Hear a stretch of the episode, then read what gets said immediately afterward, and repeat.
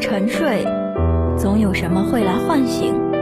正如时光荏苒，光影低语沉浮，不如我们从疏影中来过，诉说未完的故事，倾听岁月的回声。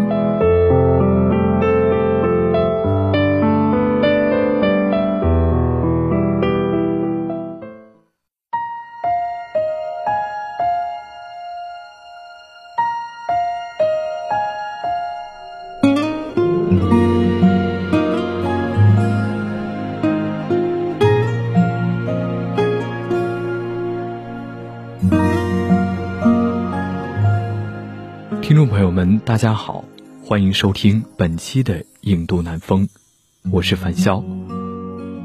你可曾想过这样一幅情景：人们如同无序的颗粒，顷刻间被密闭在胶囊之中，外面的良辰美景都与你我无关，就在眼前的盛世画地为牢，麻木、愚昧、服从，成为一切。今天，让我们一起来重温布思凡导演的电影《大护法》，透过面具看花生镇展现的人生百态。影片围绕着大护法寻找太子展开叙述，它的背景设置在花生镇，一个依山傍水、鲜有问津的边陲小镇。在这里，一切都是奇怪的。或者说，一切正常都被视作异类。这里以天空中漂浮的黑色巨型花生闻名，居民的外形也酷似花生。他们的脸上只有一双眼睛，一个嘴巴，神情呆滞，无法言语。他们不知道自己从何而来，也不知道自己为何而生，只是机械。顺从的活着，直至死亡。在这里，饶是太阳再大再红，也感受不到一丝温暖。就算一片鸟语花香，也难以掩盖早已腐朽变质的假象。就这部影片的制作而言，它无疑是成功的。虽然制作经费极其有限。却并没有粗制滥造的画面和前后矛盾的剧情。它似是一把冰冷的利刃，生生地划开了成人世界的阴暗面，将人们忌惮的、逃避的，都无情地暴露在眼前，却又以偏似孩童的口吻向我们道来，何其讽刺！有人说这部电影很血腥，不适合小孩子观看。没错，这部电影本就属于限制级，它有自己特定的观影人群。谁说动漫电影就一定是拍给小孩子观看的？有人说它充斥着暴力，可谁又曾经去关注、去思考它展现的暴力美学？实际上，只是夸张地展示了暴力对身体和心灵的戕害。让人在恐惧中更加认同影片宣扬的价值观。更何况，他也并非一味的去展示暴力，而是借此来表现人物形象的内在矛盾。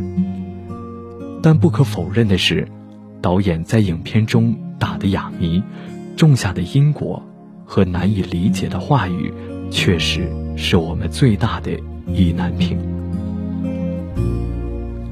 教化意义和娱乐功能，是中国动画的主要特征。在中国动画近乎儿童动画的传统中，大护法的出现本就显得十分异类。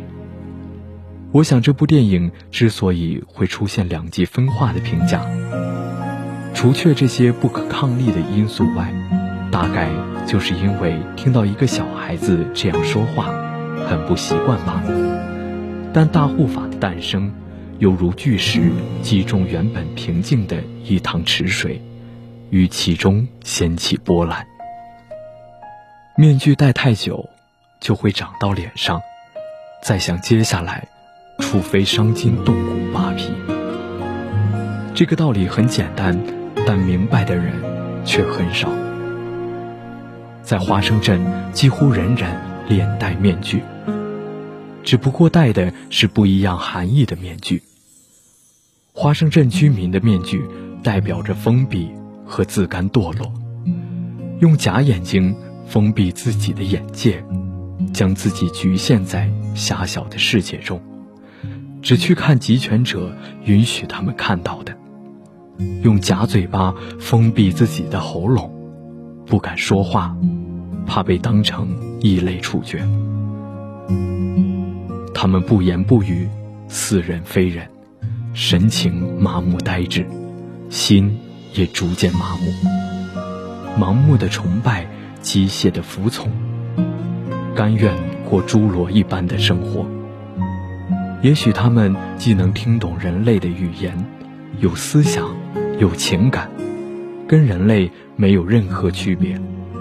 他们之中也没人出来反抗，他们习惯了恐惧和相互出卖，骨子里世世代代沿袭着他们民族的劣根性。即使贴着假眼睛和假嘴巴，很不舒服，也不想摘下来，害怕被别人笑话，所以。他们才活成了笑话，一边坏，一边蠢，就是这里正在发生的事情。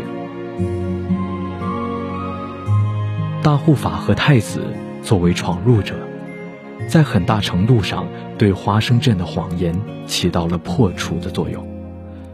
内部的觉醒者也因此出现，原先稳固统治的执法者觉醒之后。成为了推翻集权统治的主力军，引导更多的居民获得独立意志和自由。然而，我并不认为他们会因此而获得救赎。当执法者的枪指向意识依然混沌的居民时，当一切变得绝对妥协时，这变了味儿的救赎，实际上。成为了更换角色的压迫。一个悲剧完结，下一个悲剧继续谱写。这胜利的欢呼显得苍白无力，反而增加了影片的凝重感。处处弥漫着紧张和压抑的气息。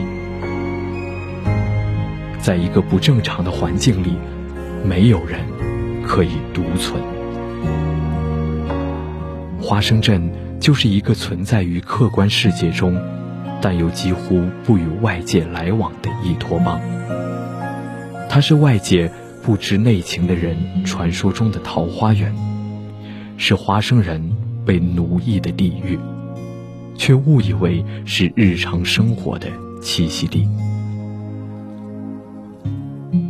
按照影片的设置，那些非人类的花生人。只是白胡子老头吉安可以驱使的牲畜，在这样的空间里，正义和邪恶的面孔是模糊的。吉安的关心本质上是欺骗，但花生人被蒙蔽了。他们以为的身上长出了蘑菇，就等于濒临死亡的事实，其实不过是吉安编造的谎言，用来达到不可告人的目的。小江是花生人里最早的觉醒者，但他不能承受觉醒后带来的痛苦。这种痛苦既是他原来世界观崩塌后的必然结果，也与更多同类的沉默和冷漠有关。尽管小江在尹婆的鼓励下真正接纳了自我，但最后还是死于敌人的刀下。安排这样悲情的结局。或许正隐喻着觉醒者的困境。所谓伟大的事业，就是要让自己的理想成真。然而，在一个万事万物皆扭曲的空间里，这所谓的理想，不过是迷惑人心的偏执。就连花生镇里为数不多的人类，也不例外。跑卯是跑祖后代。他使自己背负起光宗耀祖的使命，嘴中高喊着理想、拼搏和奋斗。但他不是解牛，而是屠宰花生人，把他们当作低等牲畜，拿他们做练习刀法的工具，以期实现自己的理想，取人心脏，以刀毙命。这可笑又血腥扭曲的理想，不过是整个伊托邦灌输给他的价值观，不过是他用以掩盖自己内心焦躁自卑的面具。这所谓的理想，充满戾气，实现的那天，也只能是他的中年。用面具、坏和扭曲的理想，来掩盖自己的自卑和恐惧。被人利用却不自知，假装自己很努力地追赶着理想，知道花生镇的异常，却不敢接触真相，拒绝认同真相。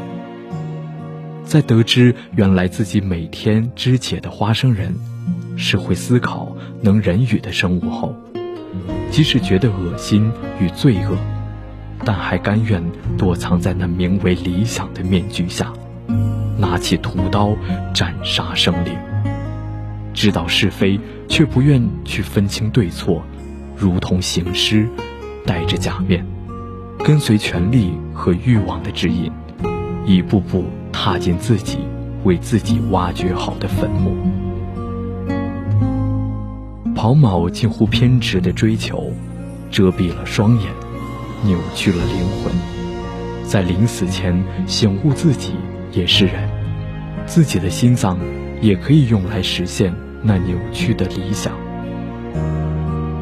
抬手举刀，刃向自己，混沌之下，手起刀落。自枪剖心的跑某疯狂地笑着，最终依然高喊着理想、拼搏和奋斗。犹如世外桃源般的花生镇，被强制性的。戴上了面具，只能任由阴谋笼罩蔓延，一片光明和一片黑暗，同样什么都看不清楚。这里的仁慈只剩下愚昧，而残酷的事情，也只有人能做到。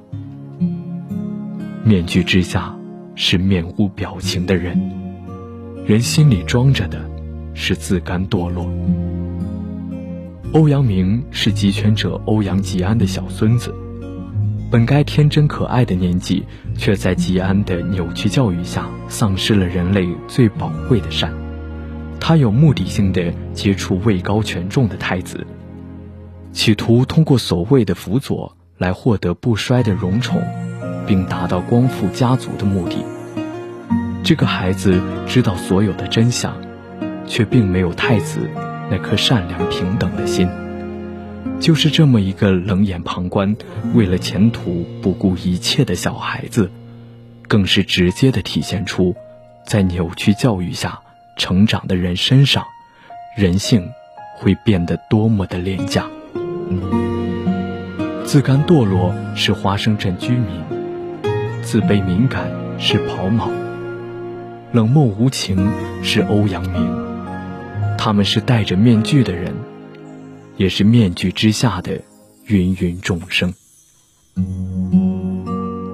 一路上不断有人侧目，即使黑暗埋没，你也一定要像一个孩子，任野风吹不动你的坚强，按不下你心里守护着的光，哪怕断掉十一根肋骨。也要凌驾于所谓的面具之上，去感受那透彻的活着的感觉。好了，本期的影渡南风到这里就要和大家说再见了。主播樊潇代表节目采编李月、刘海玉、张雪莉，感谢大家的收听，我们下期节目不见不散。